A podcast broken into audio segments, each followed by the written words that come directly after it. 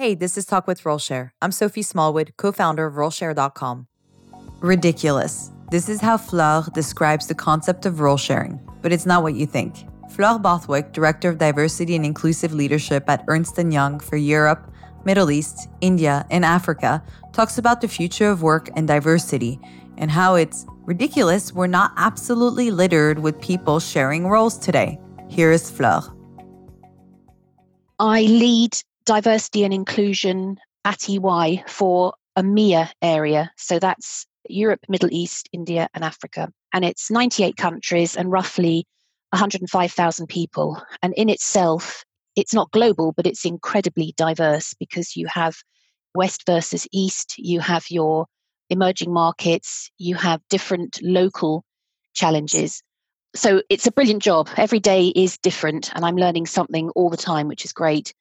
I've been in the field of D&I for something like 18 years, and I fell into it. My career has been a talent, or used to be called human resources. And in my mind, D&I is talent management. It's getting the best possible people. I fell into D&I. It was very, very new um, 18 years ago and probably focusing only on gender, on women. But my whole career has been geared around human resources, what we call talent now. And D&I is just a different way of talking about talent. It's about getting the best possible people into an organization and then engaging them in a way that means they can perform at their best and be the most engaged. So I love what I do. I love that element of talent. I love the fact that it's it's legacy. It does make a difference to the experience that people have when they come to work. So what is your vision of workforce diversity and, and leadership for that matter in the next five years? And what do you think it will take to get there? Well, already, I think it's started already. People are talking about the fourth industrial revolution and people keep talking about the future of work. I think a lot of that future is with us already. And I think it has significant implications for how talent is thought about. So, if you take, for example, the gig economy, people in the gig economy are going to think very differently about employment and they're going to think very differently about what they want from an employer as they come and go. So, where you've built an employee value proposition that um, looks at long term engagement, you're going to have to rethink things like contributory pension schemes or even benefits you offer, like maternity, how you engage people, how you enable them to flex how they work. You know, that traditional nine to five sitting in the office in many organizations has gone already. But in organizations where it hasn't, it will be going. We know that our younger workforce coming in, they don't actually want to work from home. They like working together, but they certainly want to feel empowered to work where and when they want. And, you know, that, that's a fine line between supervision and development and letting people feel that they have the freedom to operate in their own way. So I think the whole approach to how we manage talent needs rethinking and needs to be much more flexible. It's very interesting. The way I think about the talent pool out there, have you seen these optical illusions where you look at it one way, it looks like a vase, but then if you sort of, uh, you know, change the focus of your eyes, you suddenly see two faces looking at each other. And yes. Um, when I think about the talent pool, I feel like we've been looking at the vase perhaps, and that there's another way of looking at the talent pool out there. And we'll see that there's a lot more. You make me think about the workforce today. Typically, companies are looking for full time employees when they're looking to fill roles and such. And by such, there's a huge portion of the workforce that potentially could be missed out. Uh, great talent that is not being considered because they're not necessarily looking for the 40 hour work week, but they have the incredible level of skills for the roles and very senior roles for that matter who need to be to be filled. So I agree with you. I think that there's going to be a lot to be to change and the gig economy obviously is at the forefront of this and who knows what it will open up, you know, as it continues to press forward, what other flexible working options start to sort of trickle out of of this movement. Exactly. Um, I think of when I first started recruiting or actually, even if you think of EY, uh, when they used to go out onto campus and talk to graduates, they would say to the grad, You too could make partner in eight to 10 years if everything goes according to plan. You can't now talk to a grad about what's going to happen in 10 years' time. you know, mm. if they come in and lockstep toward partner. So I think we haven't talked a lot about this at EY, but I think even the whole model of partnership and how you get there is going to have mm-hmm. to change. So, speaking of EY, I saw a really interesting article not long ago about an initiative in Australia that I thought was so inspiring. And I know you handle EMEA, but uh, perhaps you have some insight on this and where this came from, really. I read that EY in April of this year decided to introduce a, life leave, I believe it's called, uh, enabling any and all employees to have an extra month of life leave. It's not paid, but they still have their job and um, they can take that time to really disconnect. Where did that come from? Is this something that you think EY will start to deploy in other markets? Love to, to hear your thoughts on that. Uh, in honesty, I don't know where it came from, but it sounds very similar to what I would describe as a sabbatical. And what I've been really interested in is the high level, it's not hundreds, but I often come across people who have had some sort of sabbatical. Some have taken time out to, to very specifically do something, like write a book, and others have just decided they just want time out. They want to do something a bit different. And I think one driver of this, it's not EY, but my thinking around this is certainly in the UK, the whole topic of mental health is enormous. Um, in fact, I was at an event, uh, we hosted something this Monday for the Centre of for Talent Innovation, and we had the head of Mind come and speak to us. And there was probably 20 companies there, all with a big focus on mental health and prevention rather than management of. So being much more proactive. In fact, I was watching television yesterday, and you may have heard of Tom Bradbury, who mm-hmm. is a um, newsman, but he's also, I think he's published books, but he certainly he was became very famous for interviewing the uh, Prince William and Kate when they got engaged. Mm-hmm he was being interviewed and he had, I think he said five months off last year for a proper mental detox and to get over some sort of anxieties he was having. So people are being much more public, they're talking much more publicly. And it's amazing how many people at periods of their life have found everything just too much to manage. So I think the whole approach, so life leave to me sounds a little bit like a, a shorter version of a sabbatical. And I think it's great. The more it's talked about, the more it's pushed as a benefit, the more it becomes the norm, the better. So within EMEA, how have you attempted to solve the notion of full-time work-life balance where conscious companies need the coverage, right? Companies have to continue to operate, of course.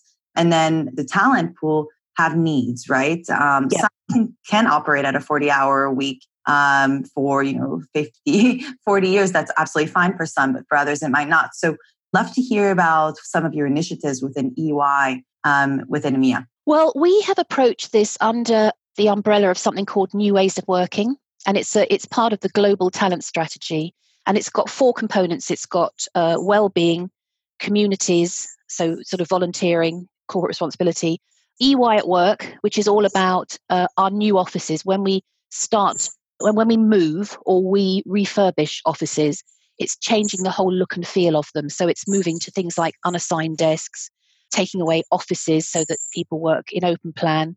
And then the fourth element is flexibility. And when I talk about flexibility, I'm talking about informal flexibility. So that's not some formal flexible workers. So someone who's on a maybe a three day a week contract or works nine to five, sometimes they can be the most inflexible, for, sometimes for good reasons. So, this is about informal flexibility, and it's not about just working from home. It's anything from starting your day 10 minutes later to leaving early. Many of us, uh, certainly in my role, because it's EMEA, many of us work anytime, any place, but we juggle it to suit what we need to do. So, I've got three children. The youngest is autistic. So during the week, this Friday, for example, I will be going to visit a special school, a special needs school for him. But I'll make those hours up somewhere else. And, and my boss just knows I know what I need to deliver and I know when it needs to be delivered. And I'm left to then organize how I'm going to deliver it.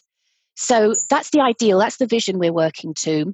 We've done loads of work around this. We have a half day workshop where teams get together and talk collectively about how they can be most effective last year or the year before, we did a fun ideas jam where we asked people to tell us what they'd done, what they'd changed in their work life to be more effective. And we had about 150 examples. Mine was one of them. What I found was I'm on the phone most of the day if I'm not traveling because obviously everyone I'm working with is virtual. And automatically Outlook books meetings for an hour. So I decided to say for face to face meetings, I would do an hour because you have the niceties of, hi, how are you? Can I get you some water? Whatever. But actually, on phone calls, you can get to your topic quicker. So all my phone calls are now 45 minutes, sometimes 30 minutes. And by changing that, I actually got back about two hours a day mm. to deal with to deal with emails and other things. So we did an ideas jam. We copied Australia, who are obviously very forward thinking in all of this. And last year we copied their initiative, which is Flextober, which is where for the month of October, um, every day or every week, we're talking about new ways of working, sharing ideas, prompting different geographies to host webinars. South Africa introduced, uh, I think it's Take Five, where people take turns in leaving early on a Friday. It's little things, but just getting people thinking about it. It's a hard topic because we are client driven. So it does depend. You know, we have people on site, not in our office, but on the client site. We have client deadlines, but we're learning. Uh, we talk about this a lot at the moment. We're learning that there are smaller things that teams can do. So, for example, a client told us, she said something like, uh, "When you when I ask for something by Friday, you invariably say you're going to have it Wednesday. And she said, and I don't need it Wednesday. I'm happy to wait till Friday. So there are definitely things we can talk about as teams and do differently and be much more open with the clients. We had a lovely example of an, a team on site that wouldn't ask the client if they could every so often work from home. One of our competitors came on site as well, which often happens. And they did have that conversation. And the client said, absolutely, that's what we do. So the other thing we're working on is talking about behavioral change. So a classic example would be a disorganized manager who only remembers at four o'clock that they need something for the following day. So the individual being asked can't leave at six, they have to stay till nine to finish it. Or when a partner asks for something urgently and the individual stays and does it, and then the partner doesn't look at it till later the following day. So we talk a lot about the little things that added together can help people get a better balance. We look at flexibility in our global people survey and we have a demographic question for every region which asks people do you feel that you can work flexibly in an informal way and and we monitor that year on year and to date that number has always improved. It's always gone up. Very interesting this this concept of flexible working um, for the individual need in essence because not one's need is the same right? Um, exactly. someone could be very happy working from home because it suits their needs whereas someone else who perhaps has a very demanding personal responsibility at home would perhaps need a more structured way of flexible working and i think in the past we've thought of flexible working it's one broad term but there are, in essence, these micro ecosystems of different types of flexible working. We did a global retention survey looking at why people exit. And I wasn't surprised, but it was nice to see that one of the top reasons for leaving was life balance. And it was men and women, not just women. Oh, that's really insightful, right? And so that would definitely motivate you to continue on these programs as you are, which is great. We also say that, you know, when we see leavers, and I, and I haven't done this for a while, but a couple of years ago we were looking at leavers, particularly women leaving. Many left to set up their own business, so to become entrepreneurs. And we all know that entrepreneurs work incredibly hard, incredibly long hours, uh, probably longer than when they're in some sort of corporate. But they are they are choosing to do that, and they're choosing when and where and how. So again, back right. to this empowerment piece. It's so true. That's exactly my scenario. Being an ex Facebooker and now being the co founder of, of RoleShare, I completely relate to that. And yes, it's having the, the choice and, in essence, the, the control to to choose when and where, as you say, yeah. on. What's the first word that pops to your mind when you hear shared roles? Ridiculous. Tell I think, I think it is absolutely ridiculous that we are not um, littered with people job sharing I just, the very, very few examples that I have seen work so well. And I just believe it's so win win. I think the company gets so much more. And obviously, it's enabling the individuals to do what they need to do. So for many years, I watched a job share, which was head of D&I at Credit Suisse. And I can remember Michelle, this is years ago, saying that it was hard for her at first because she moved from full time. She was very proud of what she did. And it was quite hard when the job share started to work and people were quite happy to do meetings with her other half and not wait for her to come back in on Monday. and you know, she said that at the beginning they did work, they the two of them had to work very hard to be efficient uh, yes. without, you know, using up too much time. But I've seen her job share with two, maybe three people, and um, it's it's so impressive. We've got a couple of EAs here at EY that job share, and again, super efficient. I think the company gets potentially more out of the two in that one week than if it was one person. And yet, it seems to be so difficult for organizations. It's, they just see the negative bit. You know, is it going to cost more money? You know, some companies have this approach to they manage everything by headcount. So suddenly it's double the headcount. So if they're doing full time employee, FTE we call it, you know, there are silly processes that are reasons why they don't do job share. Right. Yeah, this is definitely one of the challenges. I think there's a lot of education that needs to to come with this and there are indeed a lot of questions and blockers that come up. What what I've often come across are questions around how a, a job share, as I like to call it, a micro team works, and what happens if this. And my answer often is the same thing as any member of a team. When you have that issue on any team, you will have to resolve it. And within a micro team, it's the exact same. It's the exact same thing. So a question that often comes up is, well, what if one person in the micro team chooses to leave? Then what? I say, well, the role continues to operate because the other person is still in the role, and at least you have some some momentum still in that role. Continuity, yeah, exactly. I think is as you say, there are these questions, but there are typically answers for those. But it's just a new way of thinking, as I was mentioning earlier that optical illusion. It's a new way of looking at things. And it takes time for people to think differently.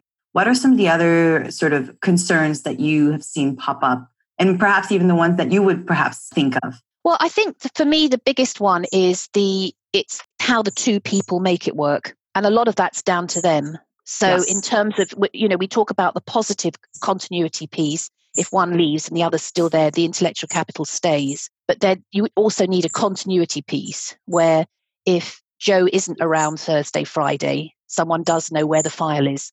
And again, the, the few job shares I've seen, they've always been hot on that. They've probably been more efficient and effective than because if one person suddenly goes off sick or is on holiday, it's far better that you know someone else is coming in on Thursday that will have that will know the answer. So I think certainly Michelle, who I've talked to a lot about this, who did the job share at Credit Suisse, you know, there was a, a strong element of the need for really good communication and the two individuals to be effective in their own right so that um, you weren't handing over a muddle to someone. It was easy to pick up where they left off. But the two top ones for me that you always hear is the FTE challenge and the potential additional cost. And it's the hidden cost of holidays and the benefits side being right. paid to people. But then, but then that should be prorated if they're um, part time. So I'm trying to think what other issues people have come up with. It's to do with, you know, what if the client rings and they want to specifically talk to Joe and Joe's mm-hmm. not now until next Monday. So it's to do with the continuity of cover of the work. Right. Yeah. And that comes down to the way the team decides to split the yeah. role and um, the transition that they have with each other. And I've interviewed a number of individuals who are doing job share, and it's interesting. There are so many different models. There are the mirror um, individuals, so people who basically want it to be completely seamless from the outside. They do the exact same thing. They manage the exact same roster of clients. And then there are others who sort of decide to split it based on skills and uh, their and, and themes. So they might have their own portfolios, or they might actually share a portfolio but one person might be front of the house most of the time. The other might be more back of the house because they right. have an inclination to analytics and reporting and such. So it's very interesting. But from what I'm understanding, and tell me if I'm wrong, it sounds what would be really critical in order to make a job share happen would be for the team to really come up with a succinct plan and to present that to their line manager and to HR if they wanted to have the best chance of actually having the um, you know having them have a go at it and perhaps pilot it.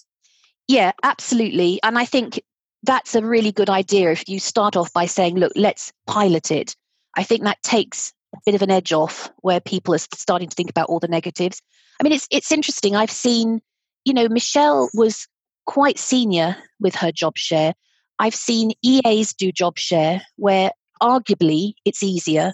But I can remember years ago going to a conference and seeing, I want to say it was the head of the BBC or quite a senior job in, at the BBC was a job share, two women. And I can remember at the time thinking, well, they must both think independently about things. So what if one makes a decision on Tuesday that the other doesn't agree with on Friday? And I can remember them having a discussion about this. So there's a lot of it's i think it's a bigger commitment from the individuals than it is for the organization if this works. Absolutely. Absolutely. There's no doubt about that. It's a, it's a greater onus on the individuals doing this. They have to prove that it works. They're the ones who really want this type of arrangement.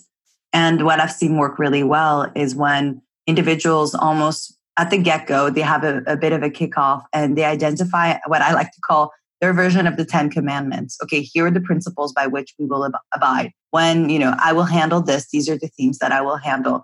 If you are not in the office, the decision that I make is, you know, will be the decision. However, if you're unhappy with it, you know, open communication, transparency, feedback in real time, these types of things. And um, it's just a different way of working. So the team, uh, the team have to be very flexible. And the question that I think I've come across often is, well, this is just for certain types of roles. And I would say, no, I think it's for a wide variety of roles, but is for certain types of individuals. There are certain soft skills that individuals have to have in order to make and to be part of a successful micro team, right?